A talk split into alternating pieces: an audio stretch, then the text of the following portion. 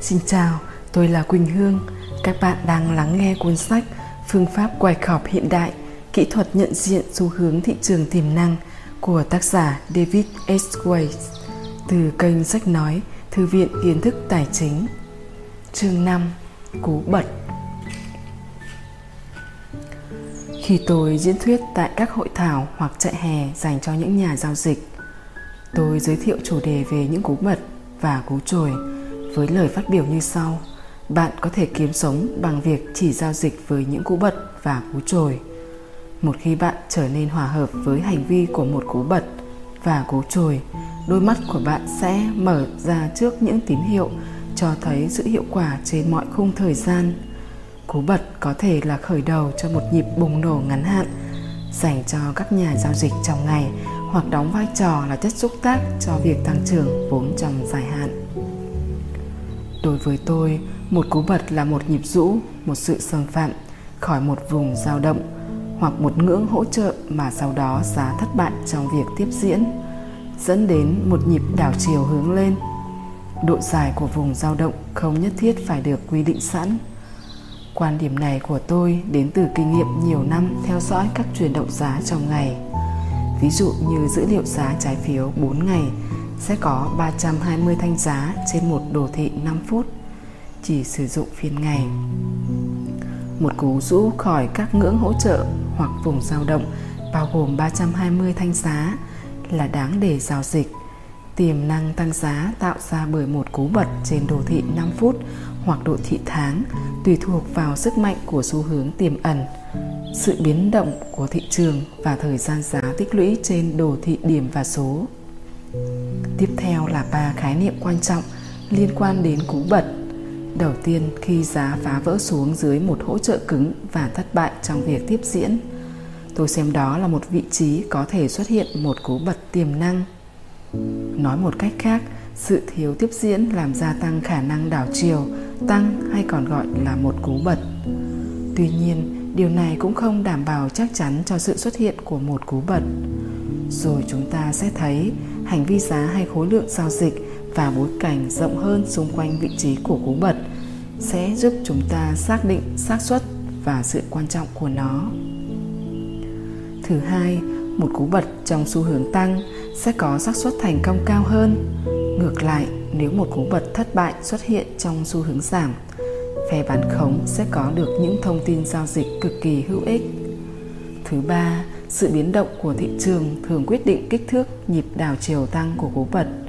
Thời gian chuẩn bị, kích thước vùng dao động cũng có thể xác định độ lớn của nhịp tăng được tạo ra bởi cú bật. Thời gian chuẩn bị là số lượng ô tích lũy trên đồ thị điểm và số và nó có thể được sử dụng để làm dự phòng giá, ước lượng mục tiêu giá tiềm năng. Mặc dù Wyckoff không viết về bản thân cú bật, ông vẫn thảo luận về cách mà thị trường kiểm định và tái kiểm định những ngưỡng hỗ trợ. Những nhịp kiểm định này cho phép các nhà vận hành lớn có cơ hội để đo lường lượng cầu tồn tại xung quanh các ngưỡng hỗ trợ cứng. Một nhịp bán kỹ thuật xuống dưới những ngưỡng hỗ trợ này chính là nhịp kiểm định cuối cùng.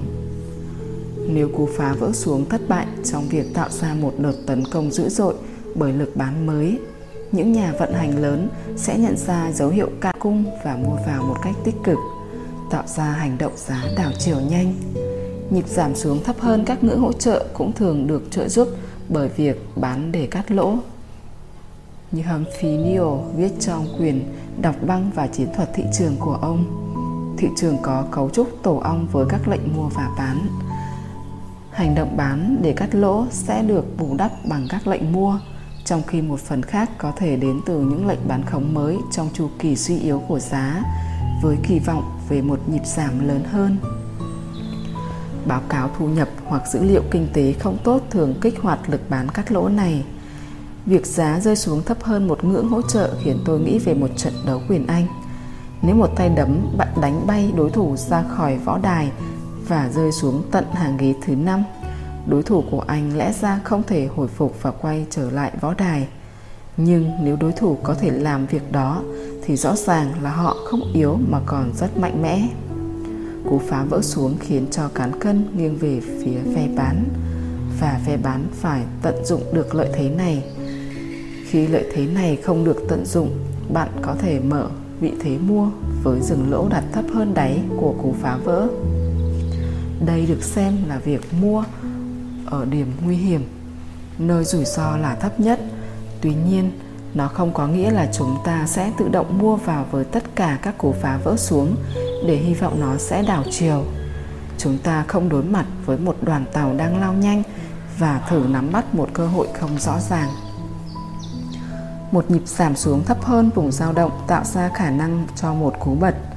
Bạn sẽ tự hỏi kích thước của một nhịp giảm như thế nào thì phù hợp với định nghĩa của một cú bật. Thật không may, không có quy định chính xác nào cả, nhưng các hướng dẫn sẽ vẫn hữu ích. Một cú xâm phạm nhỏ tương đối là cách miêu tả dễ hình dung nhất. Mặc dù vậy, thuật ngữ này cũng không truyền tải quá nhiều ý nghĩa ý nghĩa thực sự đến từ kinh nghiệm của chúng ta giống như khi chúng ta nhìn vào một cái bảng và nói rằng nó có kích thước cỡ một bàn chân vậy trong chương 3, chúng ta đã thảo luận về một cú phá vỡ vào thời điểm mở cửa ngày 4 tháng 4 năm 2000 trên đồ thị QQQ hình 3.9. Phần đồ thị này được phóng lớn trong hình 5.1 và nó bao gồm cả những hành động giá của ngày 4 tháng 4. Tại đây chúng ta có vùng dao động đầu tiên xuất hiện giữa ngày 10 và 16 tháng 3 với độ rộng là 15,44 điểm. Nhịp giảm vào ngày 4 tháng 4 kéo giá giảm 12,69 điểm tính từ mức giá 101 tương đương với 82% độ rộng của vùng dao động phía trên. Nếu chúng ta chỉ cân nhắc kích thước của cú phá vỡ, chúng ta sẽ loại trừ một cú bật mặc dù cổ phiếu phục hồi và đóng cửa cao hơn đáy của ngày 16 tháng 3. Tại đáy ngày 4 tháng 4, giá cổ phiếu đã sụt giảm 14% so với giá đóng cửa ngày hôm trước và giảm 12,5% thấp hơn so với đáy của vùng dao động. Độ lớn của nhịp giảm giá này báo trước sự suy giảm lớn hơn nữa. Như ghi chú trước đây, khối lượng và biên độ giá trong ngày 4 tháng 4 là kỷ lục lúc bấy giờ. Một vài tuần sau đó, QQQ được giao dịch ổn định và một vùng dao động hình thành giữa mức 78 và 94,25 hình 5.2. Cú bật xuất hiện vào ngày 22 tháng 5 sau khi chỉ số phá vỡ xuống thấp hơn mức 78 và đảo chiều tăng. Tại điểm này, lực mua dường như đã thành công trong việc vượt qua lực bán mạnh. Tuy nhiên, lực mua bốc hơi vào ngày 23 tháng 5 và giá đảo chiều giảm, đóng cửa thấp hơn vùng dao động, gần với đáy của ngày hôm đó. Tay đấm đã bị hoàn toàn đánh gục khỏi võ đài và văng đến tận hàng ghế thứ năm. Anh ta được cho là không thể phục hồi. Vào ngày 24 tháng 5, chỉ số đảo chiều tăng một lần nữa và đóng cửa khá mạnh phía trên biên dưới của vùng giao động. Khối lượng giao dịch lớn và giá đóng cửa cách xa mức thấp nhất của ngày hôm đó, báo hiệu lực mua đã vượt qua lực bán. Tại mức giá thấp nhất, nhịp giảm xuống thấp hơn 78 tương đương với sự sụt giảm 7% về mặt thị giá. Vào ngày 4 tháng 4 hình 5.1, một số người có thể tranh luận rằng lực mua đã vượt qua lực bán nhưng độ lớn của cú phá vỡ vượt quá xa so với bình thường. Một chiến thắng với cái giá phải trả quá đắt cho phe mua. Không phải tất cả cú bật đều xảy ra với khối lượng giao dịch lớn có những trường hợp giá trượt khỏi đáy mà không có sự gia tăng của khối lượng giao dịch, để rồi đảo chiều và tăng sau đó. Một ví dụ xuất hiện trên đồ thị ngày của ca cao hình 5.3 giữa tháng 4 và tháng 7 năm 2004. Vào ngày 18 tháng 5, giá ca cao phá vỡ xuống dưới mức đáy của ngày 21 tháng 4 tại 2.196 và giảm về 2.170. Giá đảo chiều tăng cũng vào ngày hôm đó và đóng cửa trên mức 2.196. Cú xâm phạm vùng hỗ trợ không cho thấy nhiều nỗ lực và thất bại trong việc hấp dẫn dòng tiền bán mới. Do đó, một cú bật xuất hiện, tình huống này đã diễn ra trong tâm trí của tôi một cách khá sống động. Tôi đã không mở vị thế mua vào ngày 18 tháng 5 và sự thiếu hụt đà tăng trong ngày 19 tháng 5 đã giữ tôi ở ngoài thị trường. Vào ngày 20 tháng 5, sau khi giá tạo một khoảng trống giá lên phía trên đỉnh của ngày hôm trước, Tại thời điểm mở cửa, tôi ngay lập tức mở vị thế mua và đặt dừng lỗ ngay bên dưới mức thấp nhất của cú bật. Cú nhảy gác lên khỏi mức giá cao nhất ngày hôm trước loại bỏ toàn bộ những nghi ngờ của tôi về phương hướng của thị trường. Cú gia tốc này dẫn đến nhịp tăng 175 điểm nhưng lại không duy trì được lâu. Sau nhịp tăng đến đỉnh tháng 5, giá quay trở lại đáy của vùng giao động. Thị trường đã thực hiện thêm nhiều nỗ lực để tăng giá, nhưng sự bất lực của nó trong việc đẩy giá rời khỏi vùng nguy hiểm đã gia tăng khả năng cho một cú phá vỡ xuống khác. Bạn đọc hãy chú ý đến cách mà giá đóng cửa khá khó khăn trong hầu hết các nhịp tăng. Khi phe bán tiếp tục cản trở nhịp tăng, cú bật từ đáy tháng 7 dẫn đến một nhịp tăng 450 điểm, nhưng để có thể giao dịch, bạn phải mua thật nhanh. Rất nhiều cú bật tạo ra các giao dịch nhanh, có lợi nhuận nhưng không kích hoạt những nhịp tăng hoặc giảm lớn. Chúng mang lại tín hiệu hành động tốt cho các nhà giao dịch được thực hiện từ 1 đến 10 ngày. Hình 5.3 minh họa cú bật thứ hai vào ngày mùng 2 tháng 7, nơi giá rơi xuống 2.158 với sự gia tăng khiêm tốn của khối lượng giao dịch. Bởi vì nhịp giảm này giảm xuống thấp hơn đáy trước một điểm, chúng ta có thể nói đây là một cú bật phụ xảy ra trong nhịp kiểm định lại cú bật trước đó. Hành vi này không nằm ngoài dự kiến và đôi khi nó xảy ra với sự xâm phạm lớn hơn, ra khỏi biên của vùng dao động. Thời gian sẽ cho chúng ta biết liệu cú bật thứ hai có thể là khởi đầu của một nhịp tăng bền vững hay không. Tuy nhiên, bởi vì phe bán một lần nữa mất đi lợi thế và lợi thế này bắt đầu nghiêng về phe mua, nên nó có thể dẫn tới một nhịp tăng lớn hơn. Hai cú phá vỡ trên đồ thị này đưa giá giảm xuống một khoảng nhỏ phía dưới vùng dao động. Có thể phỏng đoán rằng khối lượng giao dịch thấp phản ánh sự thiếu vắng áp lực bán nên chỉ dẫn đến sự xâm phạm nhỏ này. Tuy nhiên, đôi khi một cú phá vỡ nhỏ vẫn xảy ra với khối lượng giao dịch lớn trước cú bật. Khi điều này xảy ra, chúng ta nên chú ý đến một nỗ lực lớn nhưng lại đi kèm với một phần thưởng nhỏ. Nó nói rằng ai đó đang hấp thụ hết toàn bộ lượng cung, đặc biệt là khi giá đóng cửa cách đáy một đoạn khá lớn. Còn nếu giá đóng cửa thấp, chúng ta vẫn nên giữ trạng thái nghi ngờ. Vào ngày 10 tháng 3 năm 2004, mã cổ phiếu Caterpillar hình 5.4 giảm 1,38 điểm, tức 3,6% xuống dưới mức đáy của tháng 2.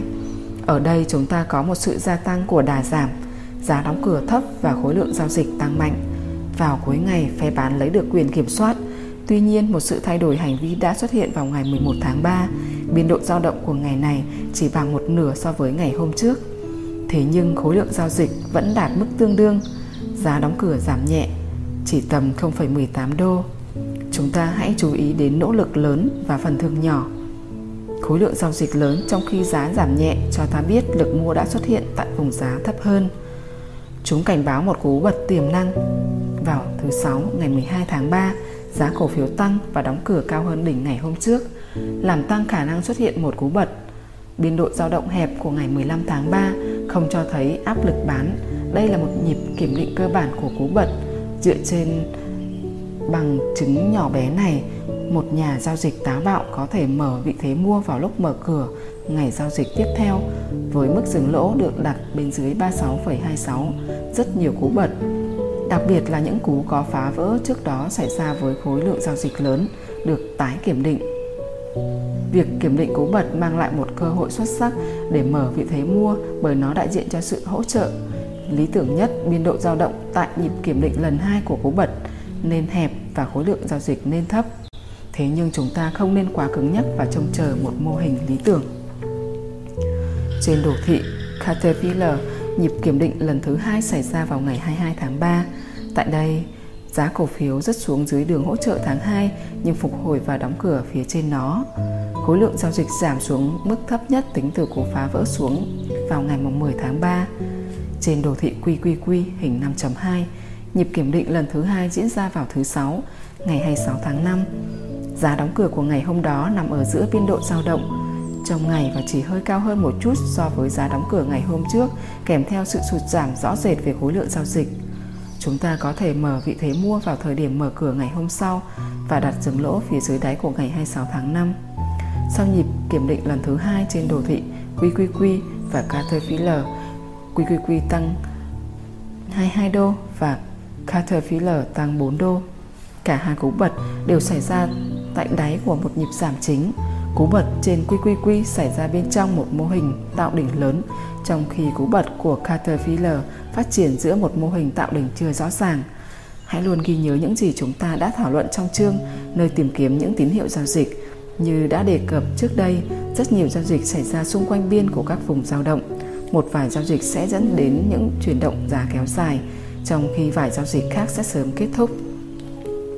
Khi cú phá vỡ đầu tiên xảy ra với khối lượng giao dịch lớn, thị trường có khuynh hướng xuất hiện một nhịp kiểm định lần thứ hai. Những cú bật xuất hiện sau một cú phá vỡ xuống với khối lượng giao dịch thấp. Giống hai ví dụ trên đồ thị ca cao thường ít được kiểm định hơn, giờ thì hãy quan sát đồ thị của cổ phiếu IBM hình 5.5 vào ngày 6 tháng 8 năm 2003.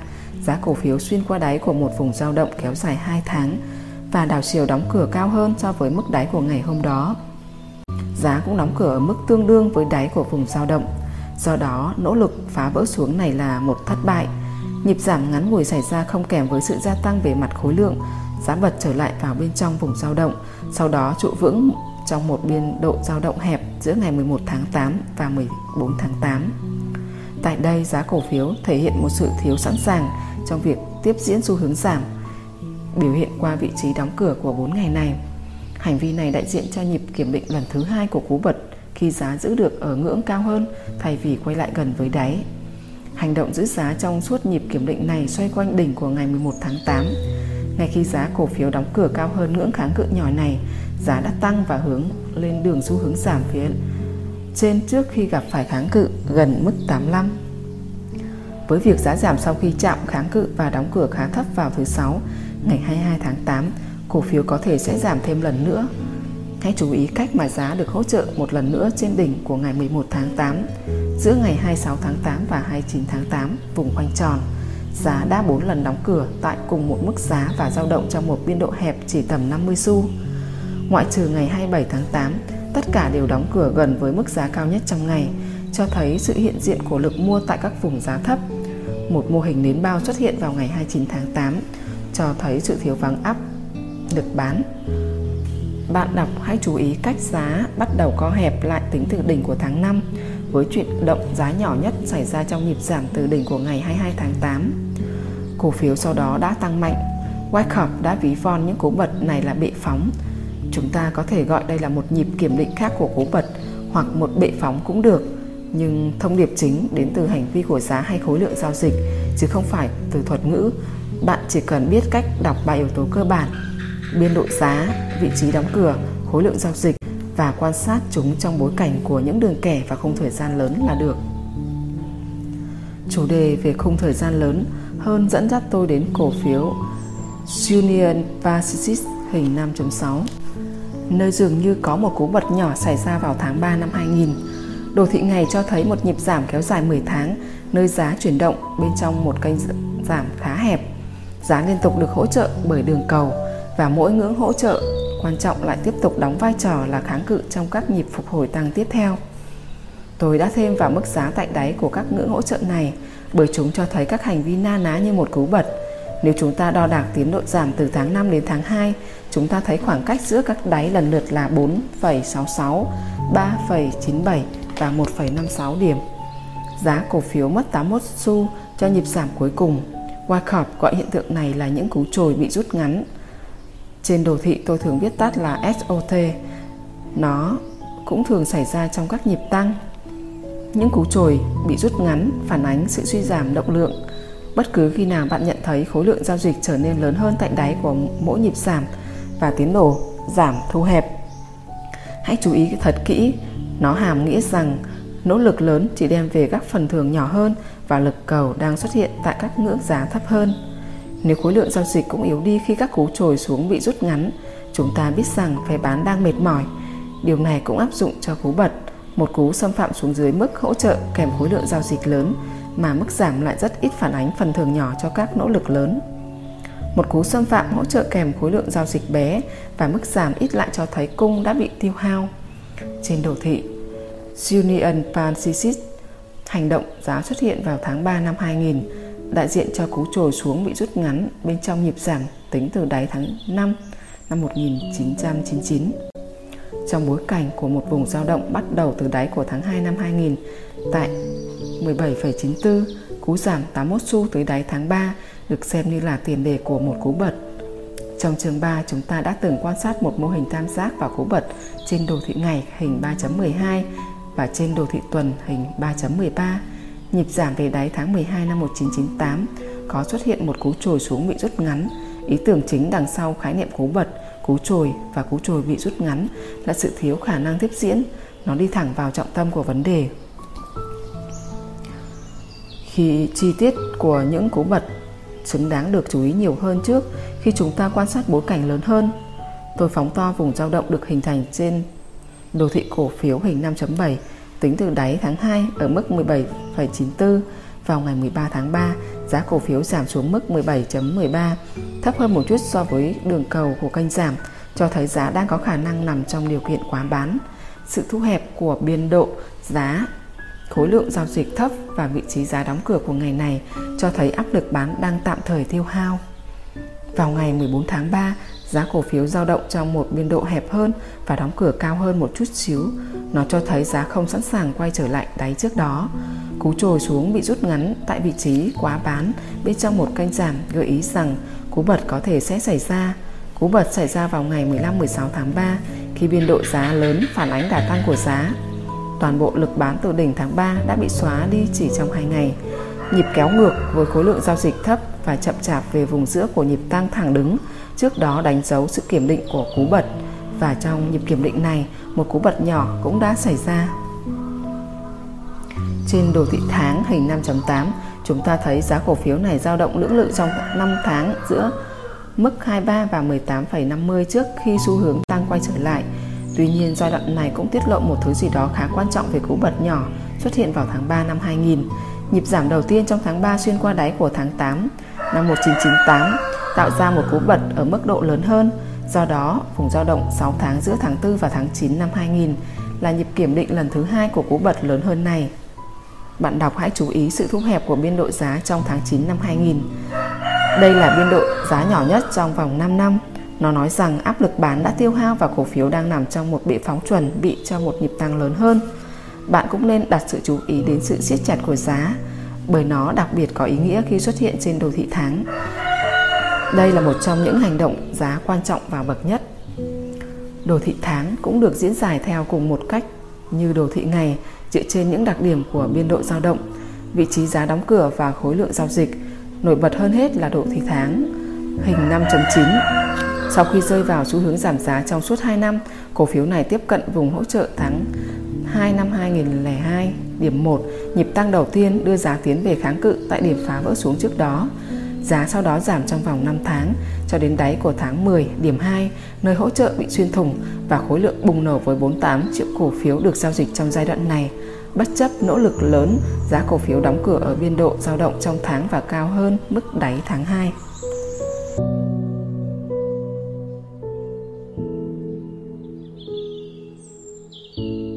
Bởi vì các cú trồi bị rút ngắn là một trong những thiết lập giao dịch phổ biến và hiệu quả trên đồ thị trong ngày nên tôi đã công thức hóa một vài hướng dẫn nhưng đừng xem nó như những quy luật hiển nhiên mà chúng ta bắt buộc phải tuân theo nhé.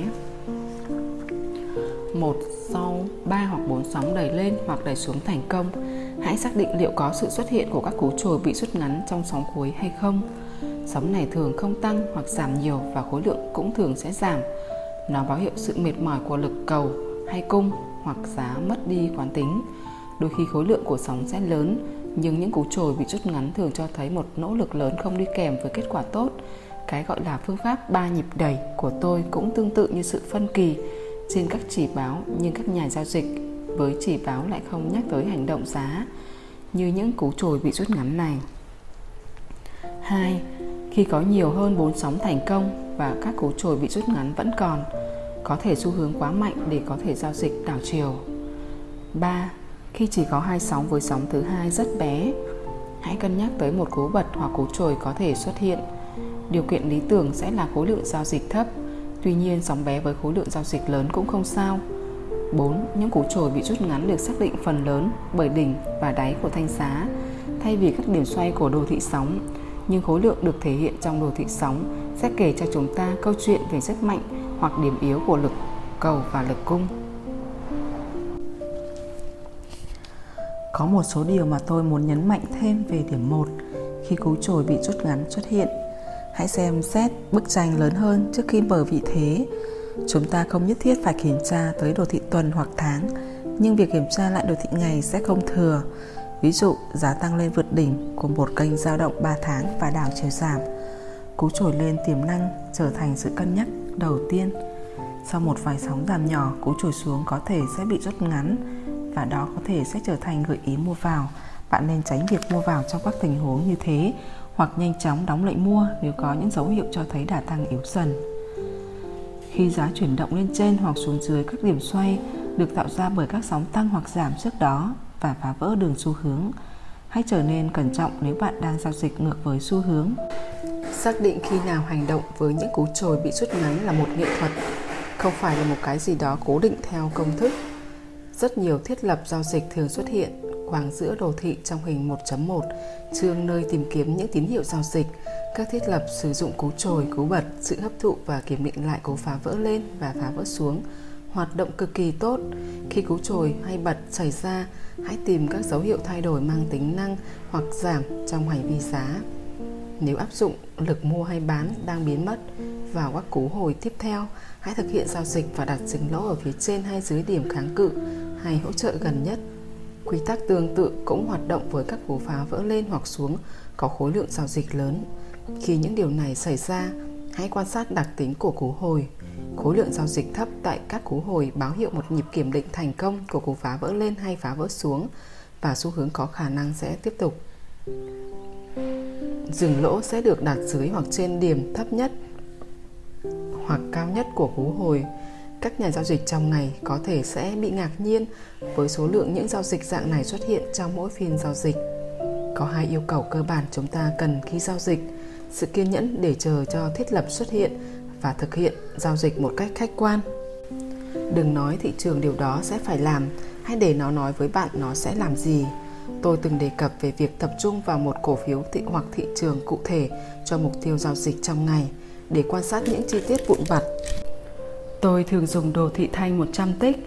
Điều này giúp chúng ta thấy được rất nhiều thiết lập khác nhau trong suốt một phiên giao dịch.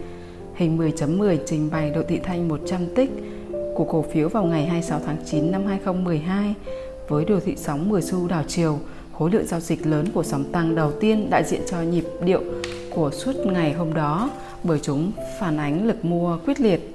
Chúng ta thấy cú trồi lên bị rút ngắn xuất hiện trong nhịp đẩy thứ ba sự giảm mạnh của khối lượng giao dịch trong nhịp đẩy thứ ba cũng cảnh báo về một đợt giảm sắp tới. Giá tiếp tục giảm với ba sóng đẩy xuống và cú trồi bị rút ngắn xuất hiện tại sóng giảm thứ ba.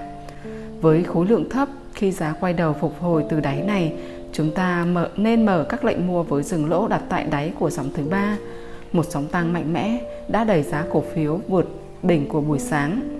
Một nhịp hồi nhỏ kéo dài 4 phút đã diễn ra trước khi sóng tăng tiếp theo bắt đầu. Trong nhịp tăng, chúng ta nhìn thấy ba sóng đầy và một lần nữa là cú trồi bị rút ngắn. Lần này khối lượng giao dịch vẫn lớn nhưng cú trồi bị rút ngắn cảnh báo cổ phiếu NM đang gặp phải lực cung. Sóng giảm đầu tiên từ đỉnh này là sự thay đổi mang tính giảm trong hành động giá. Tại đây chúng ta có khối lượng giảm lớn nhất kể từ khi giá phá vỡ lên phía trên mức đỉnh buổi sáng. Chúng kết hợp cùng nhau và báo hiệu nhịp tăng trong ngày đã kết thúc. Bình thường khi theo dõi đồ thị thanh 100 tích. Tôi nén các chuyển động giá càng chặt càng tốt để các thanh riêng lẻ trở nên không thể phân biệt được. Tôi chỉ hứng thú với dạng của hành vi và cấu trúc mà các đường kẻ mang lại. Cùng với nhau, chúng kể những câu chuyện thú vị cho chúng ta. Hình 10.11 là hợp đồng tương lai chỉ số S&P tháng 6 năm 2012 với sóng 0,75 điểm đảo chiều. Nó thực sự cần ít sự giải thích. Hành vi giá quan trọng nhất là cú trồi với khối lượng thấp tại đỉnh và cú trồi xuống bị rút ngắn trong nhịp bán tháo.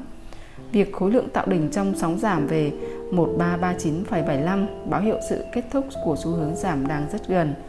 Trong nhịp giảm về đáy cuối cùng, cú trồi bị rút ngắn và khối lượng trong sóng giảm này tiêu biến. Bạn đọc hãy lưu ý khối lượng giao dịch lớn của sóng tăng rời khỏi đáy. Nó đánh dấu sự bắt đầu của một nhịp tăng lên 1356,75 trong giờ tiếp theo. Vài người nói rằng đây là chuyện không quan trọng, nhưng tôi nghĩ nó mang lợi thế giao dịch tốt mà cho nhà giao dịch trong ngày và rõ ràng chúng ta nên mua vào tại thời điểm này. Nếu còn tại thế, hẳn quay khảo sẽ yêu thích nó. Một trong những cách xây dựng đồ thị yêu thích của tôi là sử dụng hai đồ thị sóng với kích thước khác nhau chồng lên nhau. Hình 10.12 là đồ thị thanh 250 tích với một sóng 7 pip và một sóng 3 pip đảo chiều được đặt chồng lên phía trên. Do khối lượng tích được sử dụng trong đồ thị ngoại hối nên từng thanh tích sẽ có khối lượng là 250. Với đồ thị sóng, chúng ta có chỉ báo khối lượng tích lũy được đặt phía trên dưới. Từ mức đáy được thiết lập vào lúc 22 giờ 51, bảy sóng 7 pip xuất hiện. Đồ thị sóng 3 pip cũng đi theo đồ thị sóng lớn và dao động xung quanh sóng này. Có một thời điểm mà cả hai sóng hợp lại với nhau, đó là trong nhịp giảm với khối lượng 2.000 về đáy 22 giờ 51. Sóng nhỏ mang lại những manh mối nhỏ hơn về xu hướng thị trường, từ đó giúp nhà giao dịch mở các vị thế giao dịch với rủi ro thấp hơn. Trong sóng tăng 3 pip đầu tiên, rời khỏi đáy ngày 22 giờ 51 phút, khối lượng vượt qua tất cả các khối lượng tăng trước đó tính từ ngày hôm trước. Trong cú hồi tiếp theo, chúng ta không thấy sự xuất hiện của lực cung. Tôi xem đây là một sự thay đổi hành vi mang tính tăng. Tôi sẽ mở một vị thế mua với mức dừng lỗ bên dưới đáy sau khi giá phục hồi. Xu hướng tăng tiếp diễn một cách có trật tự cho đến khi lực cung xuất hiện trong sóng giảm đầu tiên với khối lượng giao dịch là 1.500. Lực cầu yếu đi, trong nhịp tăng vượt đỉnh, cú trồi bị rút ngắn xuất hiện trong sóng tăng cuối cùng này, cảnh báo sự xuất hiện của lực cung. Tại thời điểm này, thông điệp rõ ràng là chốt lời. Vào ngày 5 tháng 9 năm 2012, tôi theo dõi đồ thị thanh 1.000 tích của chỉ số S&P cùng với hai đồ thị sóng 0,5 điểm và 1,25 điểm đảo chiều được thể hiện trên cùng một đồ thị. Giữa đỉnh và đáy, chín sóng 1,25 điểm xuất hiện trong nhịp giảm kéo dài 3 tiếng. Tôi sẽ đặt chú ý của mình lên các sóng 0,5 điểm và những nơi khối lượng cho thấy cung hay cầu đang yếu đi. Tôi chỉ chờ có thế và đặt các lệnh bán. Tôi chắc rằng các bạn có thể hiểu được cách mà phe bán đạt được kiểm soát và đẩy giá thấp xuống trong suốt phần còn lại của phiên. Khi theo dõi thị trường, tôi phát hiện ra các giao dịch thay vì tìm kiếm chúng. Trong quyển sách Các tân phù thủy thị trường của mình, thêm vào một cuộc phỏng vấn với nhà giao dịch Nhà giao dịch này đã kiếm một khoản tiền lớn cho khách hàng của ông, nhưng ông cảm thấy họ không thích triết lý giao dịch của mình và ông cũng đã nhấn mạnh nó trong buổi phỏng vấn. Do đó, ông giảm thời lượng của buổi phỏng vấn xuống còn hai trang sách và từ chối tiết lộ danh tính của mình. Vào cuối buổi phỏng vấn, ông nói rằng khi bạn đang phấn đấu đấu tranh, ép buộc mình thực hiện một giao dịch, bạn sẽ không đồng bộ và lạc nhịp. Giao dịch tốt nhất không đòi hỏi bất kỳ nỗ lực nào cả. Tôi hoàn toàn đồng ý. Đây là thứ mà Wyckoff muốn đề cập khi ông mô tả những người đọc giải băng giá như một cái máy tự động. Cuối cùng, một câu châm ngôn của người Tây Tạng nói lên âm thanh cần có trong tâm trí của người đọc giải băng giá. Không suy nghĩ, không phản ánh, không phân tích, không giáo huấn, không mục đích. Hãy để nó tự giải quyết. Cảm ơn các bạn đã chú ý lắng nghe. Hẹn gặp lại các bạn trong các video lần sau. Xin chào, tôi là Quỳnh Hương. Các bạn đang lắng nghe cuốn sách Phương pháp quay khọc hiện đại, kỹ thuật nhận diện xu hướng thị trường tiềm năng của tác giả David S. Weiss từ kênh Sách Nói, Thư viện Kiến thức Tài chính, chương 11, Đồ thị điểm và số và đồ thị gạch. Trong thời đại của giao dịch thuật toán và giao dịch tần suất cao, đồ thị điểm và số càng trở nên ít phổ biến, Chúng chiếm một góc bụi bặm tàn tạ trong thư viện phân tích kỹ thuật. Quyển sách đầu tiên về đồ thị điểm và số được viết bởi Holle, một tác giả ẩn danh. Wyckoff trình bày đồ thị điểm và số trong cuốn sách nghiên cứu về cách đọc hiểu giải băng giá. Ông dùng chúng một cách rộng rãi và trong hầu hết các chương trong những lớp học đầu tiên của ông. Một trong những người cộng sự đầu tiên của Wyckoff đã xuất bản quyển sách nổi tiếng Phương pháp giao dịch với đồ thị điểm và số vào năm 1933. Một bản tổng quát xuất sắc về đồ thị điểm và số có thể được tìm thấy trong quyển sách Tìm kiếm lợi nhuận trên thị trường chứng khoán. Phương pháp Wyckoff bắt đầu từ việc xác định những cổ phiếu và nhóm ngành đang chiếm ưu thế mạnh nhất so với xu hướng chung của cả thị trường. Ông khảo sát đồ thị điểm và số của những cổ phiếu này để xác định nơi tồn tại những khâu chuẩn bị lớn nhất của các nhà giao dịch tổ chức. Trong một bài giảng, ông viết tại thời điểm thăng hoa nhất của tôi, tôi bỏ qua mọi thứ ngoại trừ đồ thị đường dọc của chỉ số trung bình hàng ngày 50 cổ phiếu, khối lượng giao dịch và đồ thị điểm và số của khoảng 150 cổ phiếu. Ông bổ sung thêm, đồ thị điểm và số có giá trị hơn nhiều so với đồ thị thành dọc. Trong trường này, tôi thảo luận hai khía cạnh quan trọng nhất của đồ thị điểm và số. Một, làm cách nào để lựa chọn kích thước hộp cho đồ thị điểm và số và số hộp đảo chiều. Hai, làm cách nào để định vị vùng tích lũy và thực hiện dự phóng giá. Chúng ta đã từng thảo luận về việc xây dựng đồ thị điểm và số dựa trên tỷ lệ kích thước hộp và số ô đảo chiều là 11 và 13. Hình 9.3 của hợp đồng trái phiếu vào tháng 12 năm 1993 đại diện cho đồ thị loại 11 hay đồ thị một ô đảo chiều. Hình 9.12 minh họa đồ thị loại 13 hoặc 3 ô đảo chiều. Trong hình 9.2, tôi sử dụng một dạng đồ thị ít thông dụng đó là đồ thị tỷ lệ 12 Vũ khí của Wyckoff là đồ thị một điểm tương đương với kích thước hộp 1 đô la cho mỗi cổ phiếu. Dĩ nhiên, ông khảo sát từng thay đổi giá để vẽ lên những đồ thị này, nhưng với biến động ngày nay, hầu hết các đồ thị điểm và số được tạo ra từ giá đóng cửa của nhiều khung giờ đa dạng. Khi tôi muốn thiết kế một đồ thị điểm và số, đầu tiên tôi sẽ tìm vùng giá nén chặt những nghiên cứu của tôi về hợp đồng tương lai tiền tệ dẫn tôi đến đồ thị ngày của hợp đồng tương lai đồng bảng Anh, nơi giá thu hẹp thành một vùng dao động chặt vào giữa tháng 8 năm 2012 và tháng 9 2011. Kiểm tra nhanh trên đồ thị tháng, tôi thấy sự nén lạnh này kéo dài đến tận năm 2009. Thay vì giao dịch hợp đồng tương lai, tôi mở một vị thế mua với FXP, quỹ ETF của đồng bảng Anh, thuận lợi hơn về mặt thuế và cũng không liên quan đến việc tái tục vị thế từ hợp đồng này qua hợp đồng khác. Giá tăng từ đáy 154,52 trong ngày 10 tháng 8, báo hiệu vị thế mua đã được đảm bảo. Bước kế tiếp liên quan đến quyết định với kích thước hộp và đơn vị đảo chiều. Hãy thử với kích thước 11 được tính toán dựa trên giá đóng cửa hàng ngày hình 11.1. Chúng ta ngay lập tức thấy 7 cột tạo nền tại mức giá 154, đếm từ B đến A. Sử dụng công thức ước lượng mục tiêu giá, chúng ta có thể dự phóng nhịp tăng này lên đến 161. Tôi sẽ đếm từ vị trí nơi nhịp tăng bắt đầu một cách nghiêm túc. Vài nhà giao dịch mà tôi biết đến sẽ đếm cột theo chiều dài của một phá vỡ và ngay lập tức kỳ vọng một nhịp tăng lên mức cao nhất. Tuy nhiên tôi thích chia việc đếm thành các giai đoạn và bắt đầu với cách phòng thủ nhất. Một trong những cách dễ nhất để làm điều này là đếm những vùng nền xuất hiện trước khi giá tăng tốc hướng lên hoặc hướng xuống. Tại đây chúng ta có 4 nền cho ra kết quả dự phóng là một nhịp tăng tối thiểu 7 điểm lên mức 161 và nhịp tăng tối đa là 21 điểm lên mức 175. Trung bình của 4 mục tiêu này là 168,75. Một nhịp tăng lớn cỡ này sẽ kéo giá đến vùng giữa các đỉnh từ 2009 đến 2011, nhưng chúng ta vẫn không biết đỉnh của nhịp tăng này ở đâu. Suy cho cùng, dự phóng của đồ thị điểm và số chỉ là tham khảo. Tuy nhiên, chúng lại xác định chính xác một cách kỳ lạ 11 cột đếm dọc theo ngưỡng 164 chỉ ra một nhịp giảm về 153, nơi cổ phiếu chạm mức này một tháng sau đó. Hãy chú ý rằng FXP đã không được giao dịch 4 trong số 11 cột kết hợp để tạo ra lần đếm này. Sau khi cổ phiếu giảm nhiều hơn 7 đô từ mức giá 164, rõ ràng là chúng ta nên đếm rộng hơn. Tiếp theo chúng ta cùng quan sát đồ thị tỷ lệ 13 tạo ra với kích thước hộp 4 điểm và đảo chiều 12 điểm nó được tính toán từ dữ liệu giá hàng ngày của chỉ số S&P hình 11.2, vùng giá đi ngang tại 1.344 kéo dài 5 tháng, từ tháng 2 đến tháng 7 năm 2011, nó dự phóng một nhịp giảm về 1.100, vượt qua đáy thực sự chỉ 8 điểm. Trong khi viết chương này của quyển sách, giai đoạn đếm này vẫn chưa hoàn tất. Cách đếm cho ra mục tiêu dự phóng giá lớn nhất là đếm 17 cột đi qua mức giá 1160 trong giai đoạn từ tháng 11 đến tháng 8 năm 2011.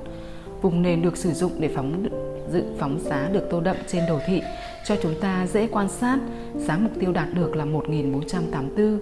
Một cách đếm khác có thể được sử dụng để dự phóng mục tiêu đó là đếm số cột trong cột tăng xuất phát từ đáy 1160. Việc đếm này cho dự phóng mục tiêu tại 1424, đồ thị điểm và số thường được sử dụng để lọc bớt dữ liệu giá. Do đó, chúng cho thấy được bức tranh toàn cảnh hơn của chuyện động giá. Nó được thực hiện bằng cách thay đổi số ô đảo chiều và thông số kích thước hộp. Nó cũng giống như cách chúng ta quan sát trên kính hiển vi vậy. Bằng cách thực hành, chúng ta có thể học cách để tìm ra kích thước hộp và số ô đảo chiều phù hợp. Chọn kích thước hợp tốt nhất, số ô đảo chiều chính xác nhất cho một đồ thị điểm và số cần thời gian thực hành.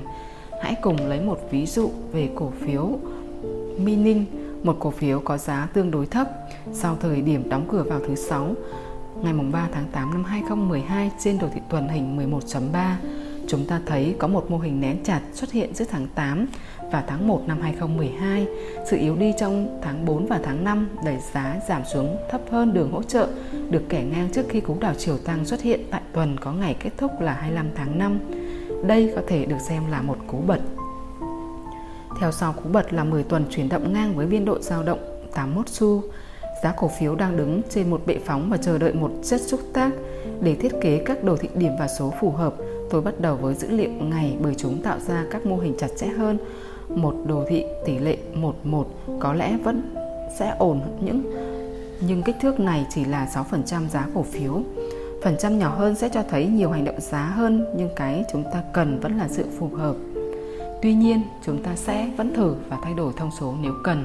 Như những gì đã đề cập, đồ thị 0,25 nhân 1 trên hình 11.4 cho thấy nhiều dấu hiệu không thỏa mãn. Đầu tiên, vùng nền nằm tại 4,25 chỉ bao gồm được 9 cột. Kết quả dự phóng giá cho mục tiêu nhịp tăng lên 6,5. Đây là kết quả tốt nhưng nó không tương xứng với lượng thời gian mà giá chuyển động ngang. Thứ hai, đáy tháng 1 năm 2012 không xuất hiện bởi đồ thị này được xây dựng từ giá đóng cửa hàng ngày nên nó lọc ra các đỉnh và đáy xuất hiện trong ngày. Và tất cả đồ thị điểm và số được tạo ra từ giá đóng cửa mỗi ngày đều sẽ có chung một vấn đề như vậy. Đồ thị trên hình 11.5 sẽ được cấu thành bằng một cách khác. Nó sử dụng kích thước hộp nhỏ hơn và số ô đảo chiều lớn hơn được tính toán từ giá đóng cửa mỗi giờ. Bất kỳ ai quen thuộc với đồ thị điểm và số sẽ thích những thiết lập như thế này. Tại đây chúng ta thấy ba giai đoạn riêng biệt tạo ra mục tiêu là 7,15, 8,5 và 11,2 theo tuần tự. Wyckoff sẽ nhìn vào đồ thị này và giải thích cách các nhà vận hành tích lũy cổ phiếu trong suốt giai đoạn 8 tháng. Nhà vận hành là một thuật ngữ chung nói về nhóm người, nội bộ và nhóm lợi ích lớn. Những người sẽ kiếm lợi nhuận bằng việc tích lũy những phân phối cổ phiếu nhằm chuẩn bị trước cho những chiến dịch lớn. Ở đây chúng ta thấy những nhà vận hành lớn ép giá xuống thấp hơn vùng dao động trong tháng 4 để xem có bao nhiêu lực cung xuất hiện. Nhịp tăng 50 xu ở điểm 1 đánh dấu mức tăng lớn nhất kể từ đỉnh tháng 2 và nó phản ánh lực cầu. Cú hồi kế tiếp thất bại trong việc điều chỉnh 50% của nhịp tăng trước đó. Một hành động củng cố tính chất tăng trong nhịp tăng ở điểm 3, cú trồi bị rút ngắn khi ve bán xuất hiện. Hành động giá giữa điểm 4 và 6 cho thấy các nhà vận hành cố gắng giữ một mức trần cho cổ phiếu nhằm hoàn thành việc tích lũy. Từ đáy ở điểm 6, cổ phiếu tiếp tục được họ nắm giữ khi dao động giá thu hẹp và giá tăng dần dần. Tôi không hề nghi ngờ những lực lượng lớn này vẫn đang hoạt động trên thị trường ngày nay, nhưng những hoạt động của họ không phải là nơi mà tôi tập trung sự chú ý. Việc đếm số cột tạo nên nền giá ở mức 4,45 trong hình 1.5 được chia nhỏ thành 3 giai đoạn – Nền AB bao trùm các chuyển động giá từ đầu tháng 8 đến cuối tháng 6.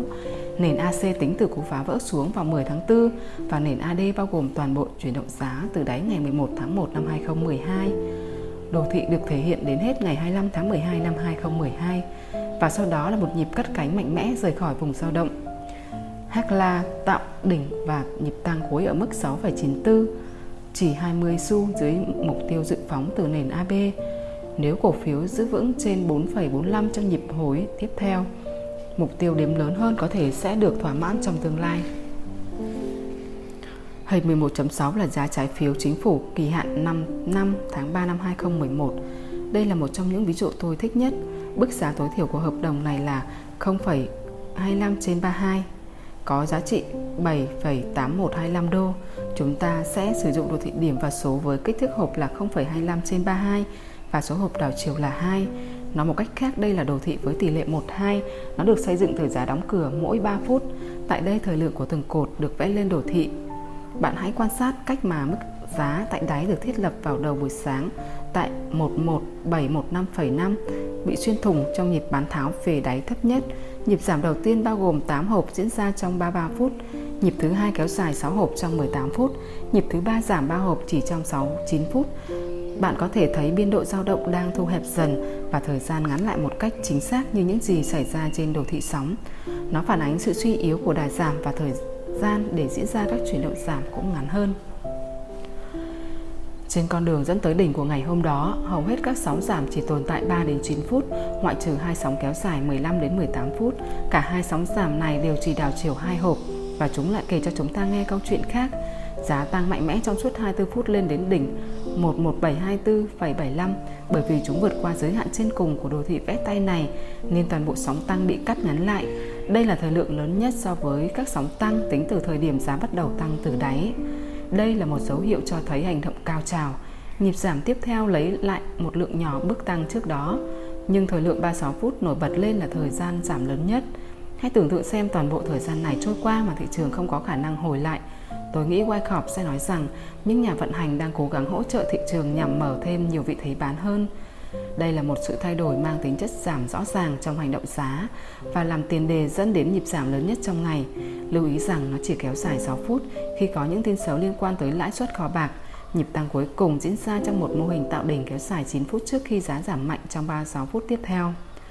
19 cột được thiết lập dọc theo ngày dự phóng một nhịp giảm về 11713.25 giá chạm mục tiêu bảo thủ tại 11715.25 được tính từ đỉnh cao nhất trong ngày.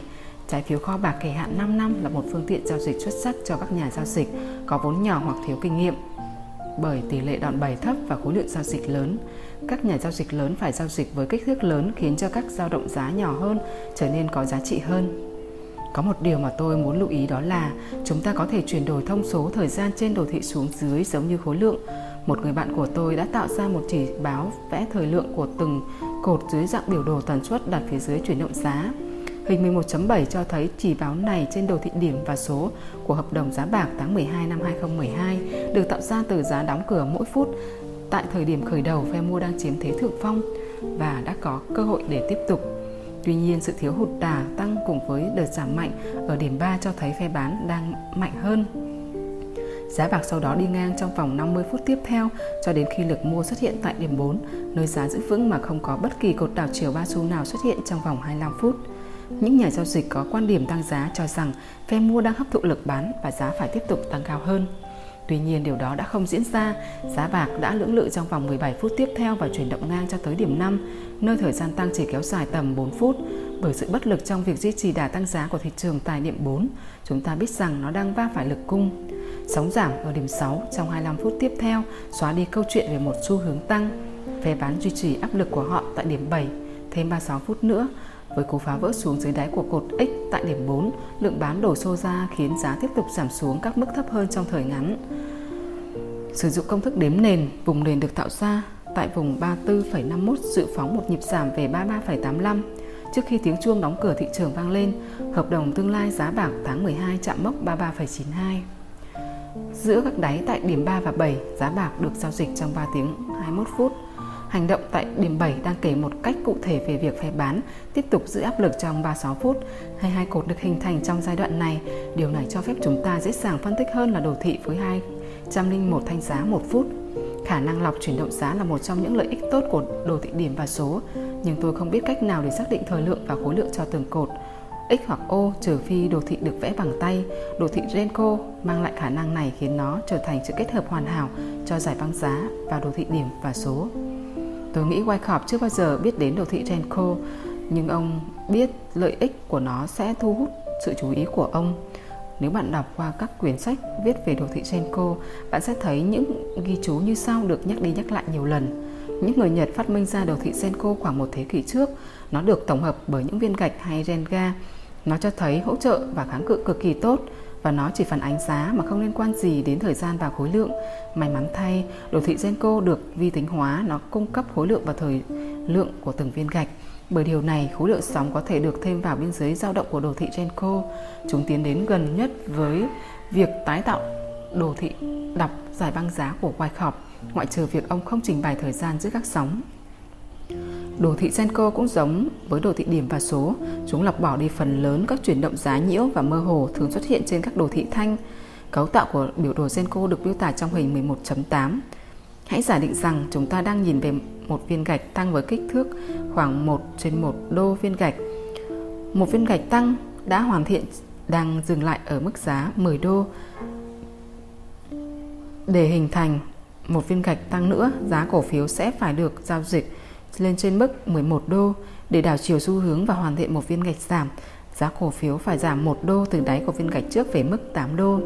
Trước khi viên gạch hình thành, giá có thể di chuyển trong biên độ 2,5 đô. Viên gạch mới có thể kéo dài đến 50 phút hoặc hơn trước khi hoàn thiện. Trong suốt khoảng thời gian này, một đồ thị thanh 5 phút có thể mang đến thông điệp hỗn hợp khiến một nhà giao dịch đóng giao dịch sớm hoặc hoàn toàn bỏ qua chuyển động tiếp theo. Vì lý do này, đồ thị Genco mang lại sự bình yên cho tâm trí. Chúng giảm bớt số lượng quyết định cần được thực hiện, sự cộng dồn thời gian để hoàn thiện mỗi viên gạch xuất phát từ kích thước gạch và tốc độ giao dịch. Chuyển động giá nhanh sẽ khiến một số viên gạch chỉ tồn tại vài giây. Trong những trường hợp khác, một viên gạch có thể kéo dài bất tận khi giá không thể vượt qua các ngưỡng hỗ trợ hay kháng cự của viên gạch trước đó. Hãy nghĩ về viên gạch một điểm của S&P nằm giữa 1190 và 1191, giả định rằng nó là viên gạch mới nhất trong một tiến trình tăng. Trong giai đoạn hình thành viên gạch tiếp theo, giá có thể dao động giữa 1191,75 và 1189,25, 2,5 điểm bao lâu cũng được cho đến khi mức 1192 hay 1189 chính thức đạt đến. Theo một cách tự nhiên, nếu kích thước gạch là 0,5 điểm, thời gian hình thành từng viên gạch sẽ ngắn hơn và sẽ có nhiều gạch hơn xuất hiện. Một viên gạch 3 điểm chắc chắn sẽ kéo dài lâu hơn và mất nhiều thời gian hơn để hoàn thiện. Một nhà giao dịch trong ngày, trong thị trường ngoại hối hay hợp đồng tương lai tiền tệ có thể sử dụng viên gạch có trị giá 5 pip, trong khi một nhà giao dịch theo bước sóng có thể sử dụng viên gạch có trị giá 20 pip. Một trong những tính năng khác biệt của Genco là nó không bị trói buộc bởi giới hạn thời gian. Điều này cũng đồng thời đúng với các sóng trên đồ thị Genco. Hình 11.9 là đồ thị Genco 5 pip của hợp đồng tháng 12 năm 2011 của đồng đô la Úc vào ngày 5 tháng 9. Tại đây chúng ta thấy mô hình hai đỉnh kéo dài 50 phút, khối lượng 855 hợp đồng trong viên gạch tại đỉnh thứ hai là khối lượng lớn nhất tại thời điểm đó. Nó chỉ hình thành trong 7 phút. Ở viên gạch tăng tiếp theo, khối lượng mở rộng đến 1.270 hợp đồng và được tạo thành trong 21 phút. Nó dùng hết toàn bộ thời gian đó mà không thể tiến thêm được bao xa. Khi giá quay đầu giảm trong viên gạch tiếp theo, chúng ta biết rằng phe bán đã vượt qua những nỗ lực của phe mua trong việc đẩy giá lên cao hơn. Nói một cách khác là phe bán đã bán tại giá cao, họ không bán ở mức giá mua mà bán cho những người sẵn sàng mua ở giá cao hơn. Điều này giống với hành động phân phối mà Wyckoff quan sát được trong đồ thị đọc giải băng giá của ông. Nỗ lực mua thất bại trong việc đưa giá lên cao hơn và nó được theo sau bởi một lượng bán thậm chí còn lớn hơn. Trong viên gạch giảm tiếp theo, tại đây một cuộc đấu tranh kéo dài 22 phút diễn ra với dấu hiệu cạn cầu xuất hiện sau viên gạch tăng cuối. Phe bán dường như đang ở vị thế mạnh hơn. Nếu lại có một viên gạch giảm nữa mở ra, ưu thế sẽ nghiêng hoàn toàn về phe bán và vị thua bán nên được thực hiện. Lệnh dừng lỗ sẽ được đặt phía trên đỉnh của viên gạch tăng cuối cùng. Trong khoảng 90 phút, giá hợp đồng đạt mức 1.01103. Giờ hãy nhìn vào hình 11.10, tôi gần như chắc chắn đó là đồ thị của mã cổ phiếu đầu tháng 9 năm 2011, kích thước viên gạch vào khoảng 20 xu. Kể từ đáy phiên giao dịch trước giờ mở cửa, tất cả các đáy hình thành sau đó đều nằm ở ngưỡng cao hơn. Hãy chú ý đến khối lượng giảm lớn và thời lượng giảm trong viên gạch 1, 3 và 6. Thông điệp của nó là gì? Nó giống hệt thông điệp của chúng ta nhìn thấy trong hình 11.6, nơi trái phiếu chính phủ kỳ hạn 5 năm dùng hết lần lượt 15 phút và 18 phút cho hai cú hồi nhỏ trị giá 2 tích. Có một ai đó đang mua vào. Ở cổ phiếu TVIX, ba viên gạch này đánh dấu sự tích lũy. Wyckoff đã mô tả dạng tích lũy dưới ví dụ này thay vì vài mô hình tĩnh mang tính định sẵn. Chúng ta chỉ cần hình dung như sau. Tại điểm 3, cổ phiếu dùng hết 20 phút khi khối lượng tăng lên 200,000 và sau đó giá tăng 60 xu. Tại điểm 6, khối lượng là hơn 250.000 trong 90 phút và cổ phiếu một lần nữa từ chối giảm xuống thấp hơn. Cú hồi với khối lượng thấp ở điểm 7 đặt cổ phiếu vào bệ phóng. Còn một chiều khác của đồ thị này mà chúng ta cần quan sát, từ đáy của điểm 3, 9 sóng được đếm từ nhịp giảm ngoài cùng bên trái, nhân 9 với 0,2 và cộng vào đáy để có mục tiêu là 41,6. Do đó, đồ thị Senko có thể được sử dụng như đồ thị điểm và số để tính dự phóng giá. Trải nghiệm đầu tay của tôi với đồ thị Senko liên quan đến việc sẽ vẽ các sóng theo chiều dọc để chúng nhìn giống như đồ thị điểm và số. Điều này làm cho đường tích lũy trông nổi bật hơn. Tuy nhiên không lâu sau, một trong những học viên của tôi đã nghĩ ra việc thêm cả khối lượng và thời gian vào bên trong viên gạch. Hình 11.11 thể hiện chuyển động giá của hợp đồng chỉ số S&P tháng 11 năm 2012 vào ngày 25 tháng 9 năm 2012 Đồ thị này được xây dựng với các viên gạch có kích thước 0,75 điểm. Con số phía bên trên trong viên gạch là khối lượng giao dịch, thời gian là con số phía dưới, khối lượng sóng và thời lượng được điền vào tại các điểm xoay của sóng. Kết quả là chúng ta có một đồ thị tương tự như đồ thị đọc giải băng giá mạnh mẽ. Với việc thêm thời gian vào từng viên gạch, nó siêu việt như tất cả những gì Wyckoff đã từng xây dựng. Viên gạch trên đỉnh mất 15 phút để hình thành và khối lượng giao dịch tăng lên tới 35.000. Nỗ lực lớn này thất bại trong việc giữ giá tiếp tục tăng. Do đó chúng ta có thể đặt nghi ngờ về việc cung đã vượt qua lực cầu. Hai viên gạch tiếp theo kéo dài 43 phút với khối lượng tổng là 86.000. Rõ ràng là chỉ số S&P đã gặp phải lực cung vào con sóng tăng cuối. Sóng giảm lớn đầu tiên rời khỏi vùng đỉnh có khối lượng 189.000 hợp đồng và diễn ra trong 78 phút tiếp theo, đánh dấu sự bắt đầu của một cú phá vỡ lớn hơn. Tôi đã đính kèm đồ thị điểm và số hình 11.12 thể hiện toàn bộ giai đoạn đỉnh vào ngày 25 tháng 9 năm 2012 Việc đếm số cột xuất hiện tại vùng nền tại 1455.25 dự phóng một nhịp giảm về 1436.5, cao hơn 1,5 điểm so với giá đóng cửa tại đáy trước. Đồ thị này cho thấy sự chính xác của việc dự phóng mục tiêu giá dựa trên đồ thị điểm và số được xây dựng từ các hành động giá nhỏ trong ngày. Điểm yếu duy nhất của nó là cách xử lý thông tin qua đêm. Bởi vì chuyển động giá chậm hơn vào ban đêm, số phút dành cho mỗi cột có thể trở nên lớn bất thường. Chúng thường có khuynh hướng rút ngắn tại các phiên ban ngày. Do đó, tôi thay đổi tỷ lệ về bản chất là để cắt bớt khối lượng dữ liệu. Kết quả là một chỉ báo với sự đơn giản và thanh lịch hơn đã xuất hiện. Ở đây sóng giảm sau cú trồi kéo dài 35 phút. Đây là thời gian giảm lớn nhất kể từ lúc mở cửa phiên giao dịch ngày hôm đó. Nhịp tăng tiếp theo chỉ kéo dài 4 phút và khi S&P giảm xuống thấp hơn đáy của giảm sóng giảm trước, thông điệp rất rõ ràng, bán khống đi nào. Trong cuốn nghiên cứu về cách đọc hiểu giải băng giá, Gai Khảo viết phải có khả năng chỉ ra được sự thật là những điều này, những dấu hiệu có thể cho ra kết quả như thế này. Do đó tôi sẽ làm như thế này và thế này. Tôi gọi đó là khoảnh khắc của nhận thức. Nó xuất hiện khi bạn cảm thấy một chuyển động lớn sắp xảy ra và nhận thức cuốn bạn vào hành động. Dữ liệu đồ thị sóng 0,75 điểm của S&P vào ngày 25 tháng 9 năm 2012 hình 11.13 cho cùng một chi tiết như thông điệp trên đồ thị Senko và đồ thị điểm và số. Hãy nhìn vào cú trồi bị rút ngắn và nỗ lực lớn trong sóng tăng cuối. Khối lượng sóng là lớn nhất trên đồ thị tính tới thời điểm đó, nhưng giá chỉ vượt qua đỉnh cũ 1,5 điểm. Nó mang về thông điệp rằng lực cầu đã gặp phải một lực cung lớn hơn. Cú bán tháo thủng đáy cũ nói rằng viên xúc sắc đã được tung và các nhà giao dịch cần phải hành động ngay lập tức. Trong khoảnh khắc này, sự thay đổi mang tính giảm trong hành vi giá không được theo sau bởi một cú hồi với khối lượng thấp. Thị trường rớt 3 điểm với khối lượng 187K trước khi có nhịp điều chỉnh nhỏ về 1452.5. Hình 11.14 trình bày đồ thị thanh 5 phút của S&P tháng 12 năm 2012 cùng ngày hôm đó. Tôi đã quá am hiểu đồ thị thanh 5 phút và 1 giờ và chắc chắn có thể đọc được câu chuyện mang thiên hướng giảm ở đây. Một cú trồi bị rút ngắn xuất hiện một cách rõ ràng trong thanh giá cuối tăng lên đỉnh, vị trí đóng cửa của thanh giá báo hiệu thị trường đã gặp lực bán, nhưng không có sự gia tăng khối lượng để cho chúng ta thấy phe bán đang chiếm ưu thế. Như tôi đã từng nói trước đây, đây là hiện tượng mà lực mua thực sự bị mất dần theo thời gian.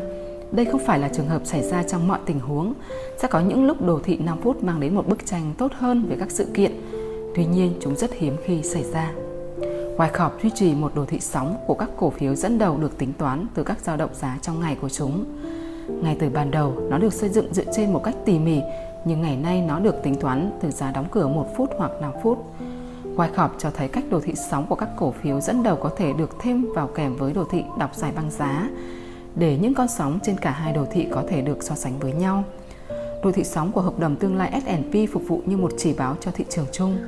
Tôi biết các nhà giao dịch theo dõi những con sóng trên chỉ số SPI để tìm kiếm bằng chứng về xu hướng thị trường – vào ngày 25 tháng 9 năm 2012, phải có đến hàng trăm cổ phiếu với đồ thị sóng hoặc đồ thị Genco chớp lên cùng một thông điệp mang tính giảm giá, giống như trên chỉ số S&P. Tôi lựa chọn một cách ngẫu nhiên đồ thị Genco 10 xu của cổ phiếu hình 11.15 cho ngày hôm đó và chỉ ra những bằng chứng giảm nổi bật trong nháy mắt. Hy vọng là bạn cũng nhìn thấy nó.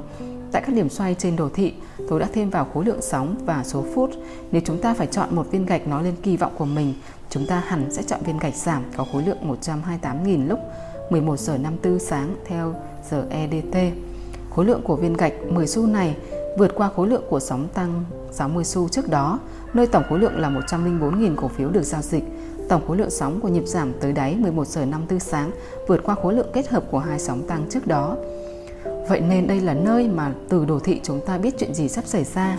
Nhịp giảm về đáy lúc 11 giờ 54 sáng xảy ra khoảng 8 phút sau nhịp giảm thủng 1455. trên đồ thị sóng S&P xuất hiện. Nhưng giá cổ phiếu UNP đã trụ lại thêm được 21 phút nữa trước khi nó theo chân S&P và giảm xuống các mức thấp hơn. Khoảng thời gian chậm trễ này hẳn là sẽ có lợi cho những ai đang giao dịch UNP.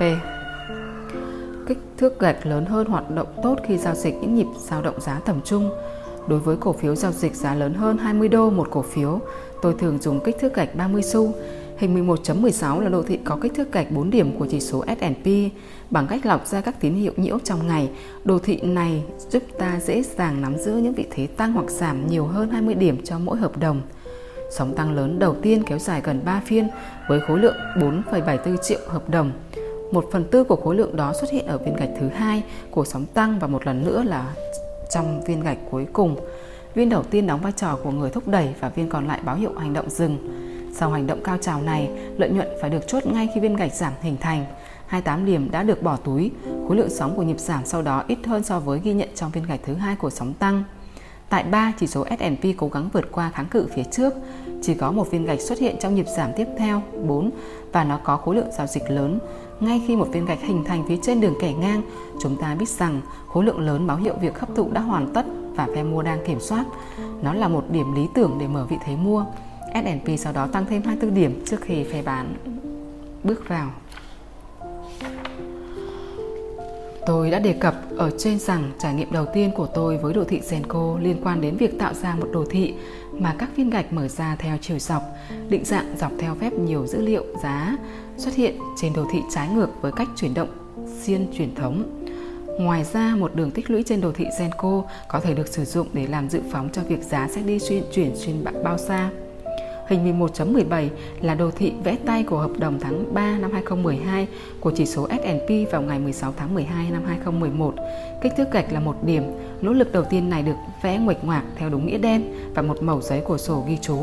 Con số khối lượng theo đơn vị nghìn hợp đồng được viết tại mỗi giá. Ngay từ ban đầu tôi không trình bày số phút của mỗi viên gạch, nhưng chúng được thêm vào sau đó. Trong nhịp giảm từ đỉnh, hãy chú ý hai viên gạch nơi khối lượng tăng tuần tự lên đến 182.000 và 102.000. Tại đây chúng ta có khối lượng kết hợp là 286.000 trong một giai đoạn diễn ra là 63 phút. Điều này cho thấy phe bán rõ ràng đã chiếm ưu thế. Chỉ ngay trước nhịp tăng lên đỉnh, hãy chú ý một cú hồi với khối lượng thấp đã xuất hiện phản ánh sự thiếu áp lực bán một cách hoàn toàn và mang đến một cơ hội mua xuất sắc.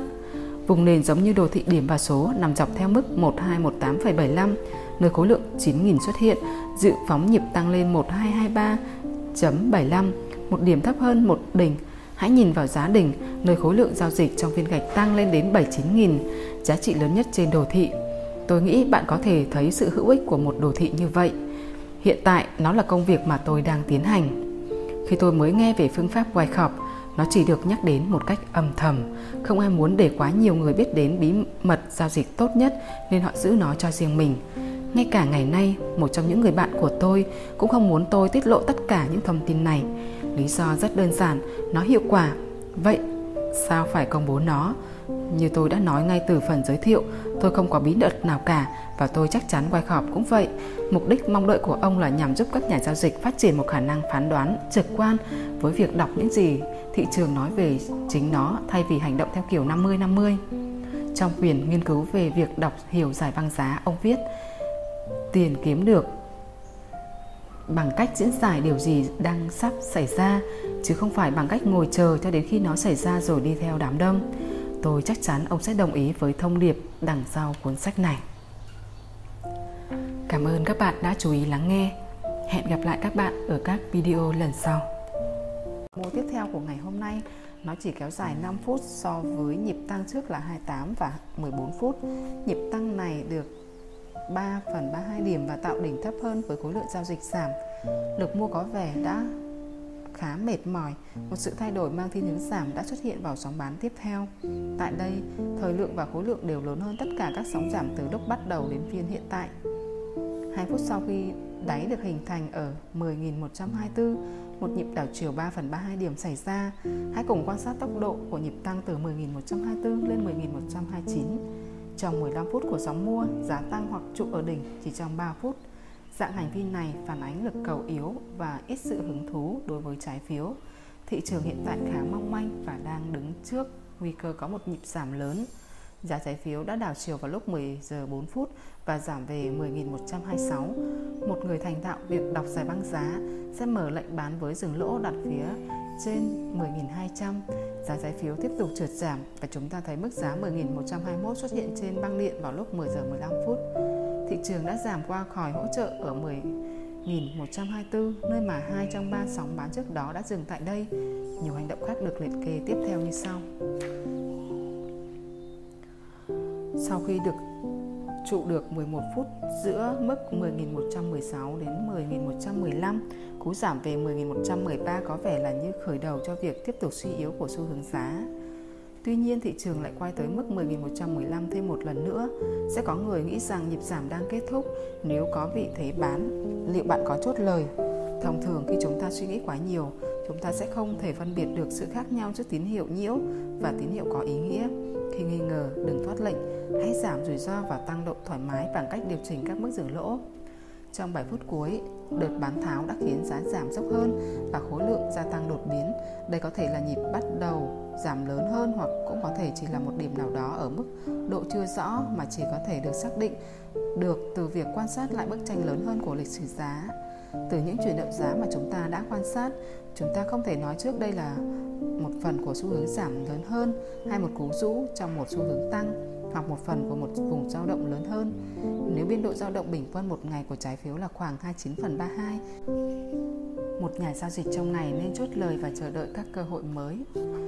Tại điểm này, chúng ta biết sóng bán đã kết thúc ở 10.115 với kích thước giảm là 24 phần 32 điểm, khối lượng giao dịch là 300 hợp đồng và thời gian giao dịch hình thành sóng kéo dài 51 phút. Với kinh nghiệm của mình, một nhà giao dịch nên biết rằng khối lượng giao dịch 300 hợp đồng trên đồ thị sóng 3 phần 32 là rất bình thường. Khối lượng 300 hợp đồng trên độ thị sóng 8 phần 32 hay 16 phần 32 cũng không ngoại lệ. Tuy nhiên, trên đồ thị này nó phản ánh một lượng cung lớn, một dấu hiệu chính cho thấy sự suy yếu. Tại đây, thị trường đã tăng vượt qua đỉnh của hai sóng tăng trước đó. Một nhịp điều chỉnh ở mức độ nào đó đang diễn ra. Nếu một người vẫn đang bán, người đó phải quyết định hoặc chốt lời một phần lợi nhuận hoặc rời mức dừng lỗ. Ở ngưỡng nào bạn kỳ vọng thị trường sẽ gặp phải kháng cự? Giả sử như Wyckoff bán khống ở 10.121, ông có lẽ sẽ chốt lời tại đáy của vùng cao trào hoặc ngay sau khi giá thấy khuynh hướng tạo đỉnh cao hơn. Nếu ông quyết tâm giữ giao dịch để chờ một đợt giảm tiềm năng lớn hơn, ông cũng sẽ đặt dừng lỗ ngay phía trên mức phục hồi 50%. Từ dữ liệu một phút đã được lọc ra của chúng ta, chúng ta có một nhịp giảm từ 10.200 về 10.115. Vì vậy, ngưỡng 50% rơi vào khoảng 10.118. Nếu chúng ta sử dụng đỉnh và đáy thực sự là 10.201 và 10.105, chúng ta sẽ có ngưỡng 50% rơi vào tầm 10.119. Nhưng liệu có bất kỳ mức hỗ trợ nào trong nhịp giảm trước đó, nơi chúng ta có thể đặt lệnh dừng lỗ ở phía trên? Không có bất kỳ mức nào xuất hiện trên đồ thị, nhưng dữ liệu trên giải băng giá cho thấy chuyển động ngang tới và lui giữa 10.116 và 10.115 nó có thể là kháng cự cho bất kỳ nhịp tăng phục hồi nào. Từ thông tin chúng ta có được liên quan tới việc đọc giải băng giá, chúng ta có một bức tranh về nơi kháng cự kỳ vọng có thể xuất hiện. Một sóng bán mới bắt đầu với cú đảo chiều này, sóng mua cuối tăng 7 trên 32 điểm trong vòng 36 phút với khối lượng 71.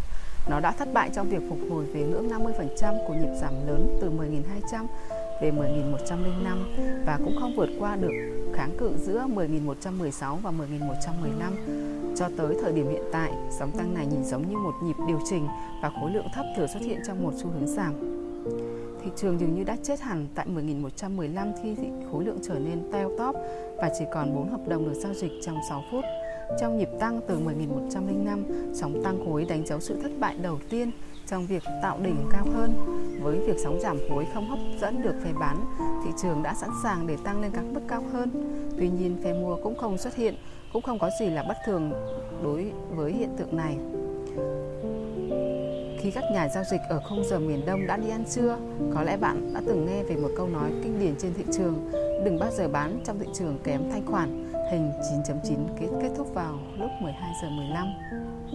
Sóng bán này kéo dài 2-3 phút và có vẻ kéo dài hơn các sóng bán trước đó từ đáy 10.105 và nó cũng lớn hơn đáng kể so với những sóng mua trước đó.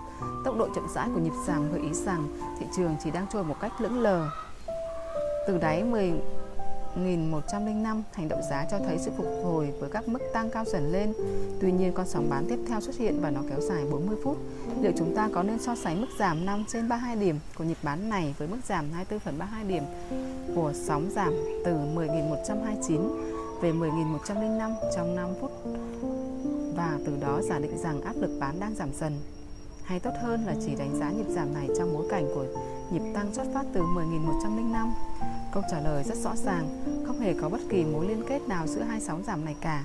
Sóng đầu tiên là chủ đạo trên đồ thị, sóng thứ hai là một tín hiệu cho thấy phe bán tiếp tục chiếm ưu thế sau nhịp tăng thiếu nhiệt huyết từ mức 10.105.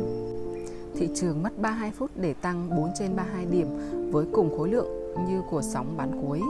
Cho tới thời điểm này, thị trường đã thất bại để trở lại đỉnh cao trước đó ở 10.115. Như đã trình bày trong hình 9.10, sóng mua này đã kết thúc. Bạn có thể thấy 9 sóng đã được hoàn tất xuất phát từ đáy 10 phút 10 giờ 52 phút tại 10.105. Tôi xin lưu ý lại rằng tất cả các khoảng thời gian 1 phút không có giao dịch xảy ra đều được bỏ qua. Một giải băng 1 phút sẽ được để trống nếu không có giao dịch, còn trên đồ thị nó sẽ không được thể hiện. Hai sóng cuối kéo dài lần lượt 40 và 32 phút. Hãy lưu ý vùng tích lũy nhỏ được hình thành phía trên ngưỡng 10.115, nơi trái phiếu được giao dịch từ thời điểm 10 giờ 28 phút đến 10 giờ 44 phút. Sau khoảng thời gian ngắn duy chuyển ngang, xu hướng giảm dốc hơn và khối lượng giao dịch gia tăng khi giá giảm 10 trên 32 điểm về 10.105. Như chúng ta đã thảo luận trong phần đọc Hiểu đồ thị thanh, không có gì bất thường đối với một nhịp điều chỉnh kiểm định lại vùng giá mà trước đó nó đã tăng tốc với khối lượng giao dịch lớn. Do vậy, nhịp tăng từ 10.105 đã đưa giá quay lại kiểm định vùng giá mà phe bán lẫn lấn át phe mua.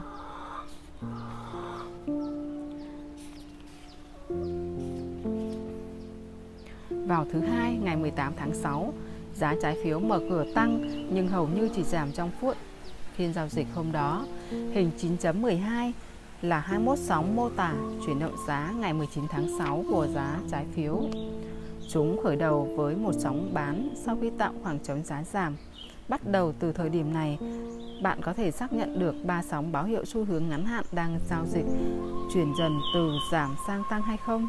Hãy nhớ rằng khi những sóng bán bắt đầu giảm dần về biên độ và khối lượng, đồng thời sóng mua tăng dần. Xu hướng đang đảo chiều sang tăng, sóng 1 giảm 13 phần 32 điểm, sóng 3 giảm tương đương 8 phần 32 điểm và vượt qua đáy sóng 1.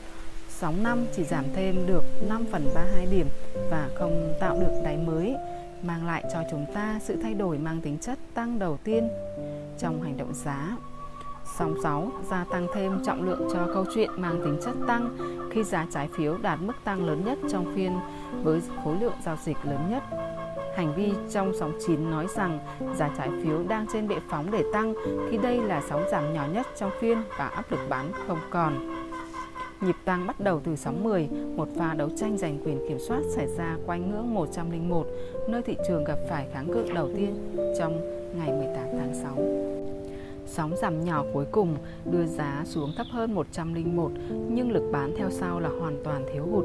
Nó đã góp phần hoàn tất một cú đảo chiều tăng đẹp. Tôi đã dùng đồ thị F, Tôi đã dùng đồ thị điểm và số này được vài năm. Nó luôn là một trong những loại đồ thị tôi thích nhất. Bước tiếp theo trong sự tiến hóa của đồ thị sóng sẽ mang lại nhiều thông tin hơn và sự linh hoạt lớn hơn. Đó là chủ đề của chương 10. Tôi biết việc theo dõi từng phút của một chuyển động giá trong suốt ngày có vẻ là một công việc tẻ nhạt kinh khủng, nhưng cũng giống như quay khọp, tôi phải thừa nhận giá trị của nỗ lực này. Tính chi tiết trong việc đọc giải băng giá gia tăng kỹ năng đọc đồ thị của tôi lên gấp 10 lần và tôi thực hiện nó hàng năm trời, bất chấp biến động giá khổng lồ của thị trường ngày nay và tốc độ nhanh như chớp của hành động giá được dẫn dắt bởi các kỳ vọng điên rồ. Những hành vi quay khọp quan sát được từ những năm 1909 vẫn mang lại cho tôi những lợi ích khổng lồ. Cảm ơn các bạn đã chú ý lắng nghe. Hẹn gặp lại các bạn ở các video lần sau.